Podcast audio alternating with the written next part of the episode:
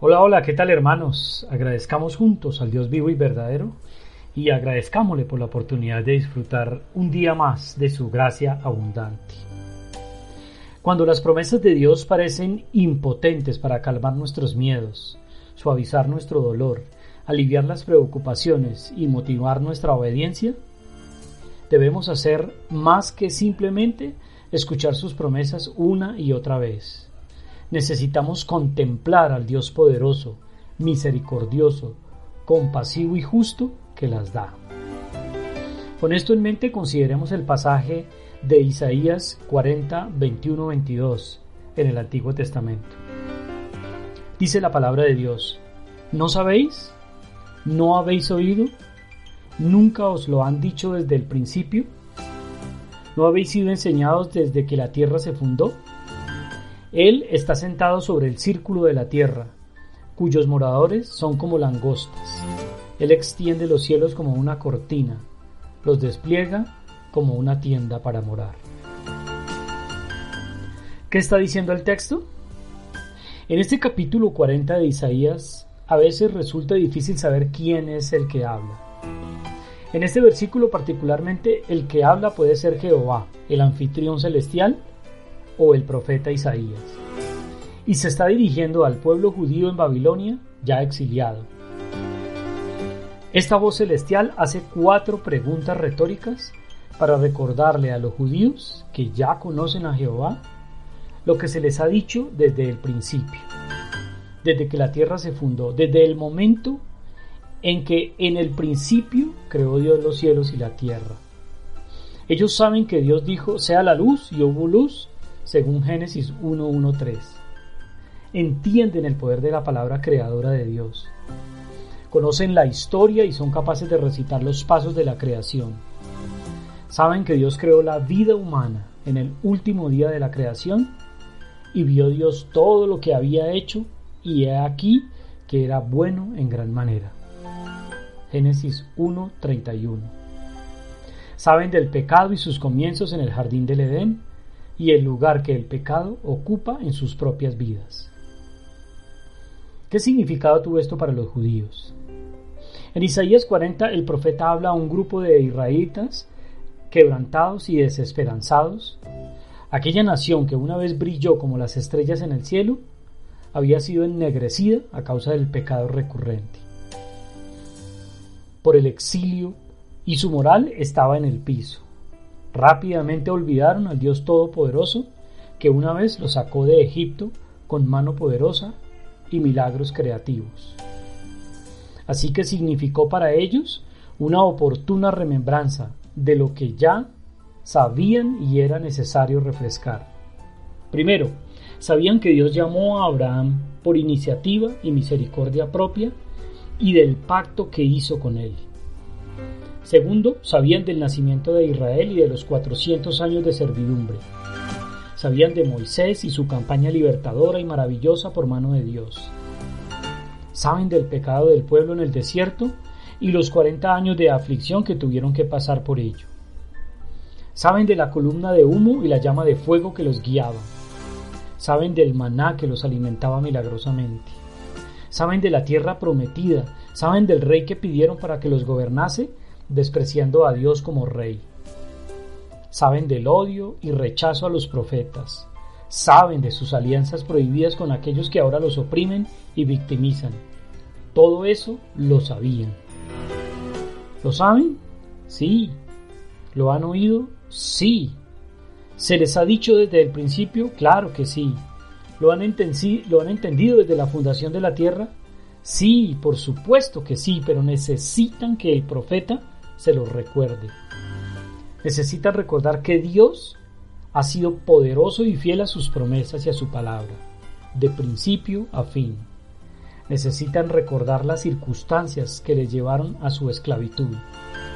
Necesitan recordar que Israel ha sufrido antes y que ese sufrimiento no fue el fin, que Dios los libertó, los redimió, los guió de nuevo significó recordar todas estas cosas porque Dios está a punto de hacerlo otra vez. Puede parecer que sus vidas no tienen esperanza, pero Dios es bueno y su misericordia es para siempre. ¿Qué significa para ti esta palabra en este día? Los miles de promesas de Dios en la Biblia a menudo pierden poder en tu vida porque Dios mismo se ha vuelto pequeño ante tus ojos. Hermanos, creo que podemos ser capaces de recitar de memoria docenas de promesas de Dios, pero en nuestros corazones Dios ya no es el rey que conquista ejércitos y hace un valle en el mar. Ya no es el pastor que busca sus ovejas y las mantiene a salvo detrás de su callado. Ya no es el invencible que derrota al gigante. Ya no es el Señor que camina sobre las olas y llama a los muertos de la tumba. Lenta, sutilmente, hemos ido olvidando el poder de Dios, la sabiduría de Dios, la ternura de Dios, la pecaminosidad, la trivialidad del hombre. Ahora en muchos el Evangelio es aguado. Han ganado terreno en nuestros corazones fangosos y no administrados por su palabra. Necesitamos ir cada día en oración ante ese Dios supereminente y poderoso. Pedirle que nos traiga a la memoria sus poderosos hechos y hacer memoria de su justicia, como lo dice Salmo 71, 16. Es increíble lo rápido que podemos olvidar que el Dios que nos llamó de las tinieblas a la luz puede hacerlo todo en nuestras vidas. Jesús mismo lo dijo. Lo que es imposible para los hombres es posible para Dios. ¿Qué aplicación tiene para nosotros esta palabra? Cuando el pueblo de Israel hizo memoria desde Babilonia, estando en condición de cautivos y esclavizados, las promesas de Dios parecían enterradas. ¿Cómo le daría Dios a Israel un reino eterno cuando eran esclavos en una tierra extranjera? Como dice 2 Samuel 7:13. ¿Cómo haría el Dios de los cielos de Israel una bendición para el mundo cuando una maldición había caído sobre ellos desde Génesis 12.3? ¿Cómo podría Dios levantar de Israel un rey de reyes que aplasta serpientes cuando bajo el talón de Babilonia estaban ellos sometidos? Como dice Génesis 3.15. También nosotros podemos hacernos preguntas como estas. Cuando recordamos las promesas de Dios desde los escombros de nuestros pecados y fracasos, podemos, por ejemplo, cavilar en una vida de soltería no deseada y preguntar, ¿cómo puede Dios darme una compañera idónea? Podemos recordar un fracaso devastador y preguntar, ¿cómo puede Dios perdonarme? Podemos con incertidumbre mirar hacia arriba desde un hoyo profundo, luego de una caída y preguntarnos, ¿Cómo puede Dios levantarme? En esos momentos necesitamos que Dios haga por nosotros lo que hizo por Israel. Necesitamos que venga a nuestro lado, que nos recuerde otra vez sus promesas, como lo hizo con Abraham, el padre de la fe, y luego diga, aquí está vuestro Dios. Isaías 49. Sé que puedes estar allí en tu casa y pensar, bueno, este hermano no ha tenido que vivir lo que yo estoy pasando. Nadie sabe de mi gran sufrimiento. Sus vidas no son sufridas como la mía. Pero quiero alentarte con algo. ¿Son tus problemas tan agitados y furiosos como el océano? Dios los sostiene todos en el hueco de su mano. Isaías 42. ¿Tus dolores son tan grandes como los cielos? Dios los mide como un carpintero en una mesa de trabajo. Isaías 42. ¿Son tus cargas tan pesadas como las colinas? Dios las recoge y las pone en una balanza. Isaías 40:12.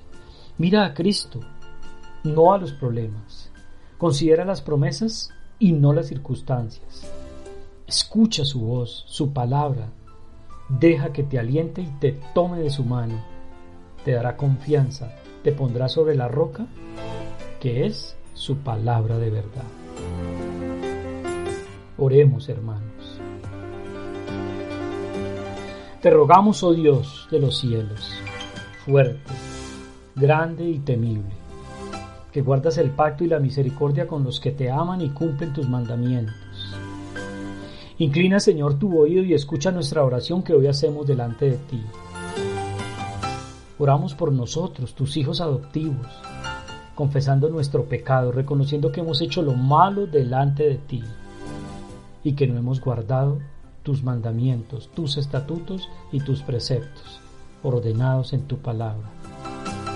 Clamamos por tu misericordia. Acuérdate de tu palabra, Señor, que dice que eres un Dios compasivo. Queremos hallar el oportuno socorro y recordar que eres nuestro Dios sublime y poderoso. Todo esto, Señor, te lo pedimos en el nombre de Jesucristo, nuestro Señor y Salvador, y todo para la gloria y la honra de su precioso nombre. Amén y amén.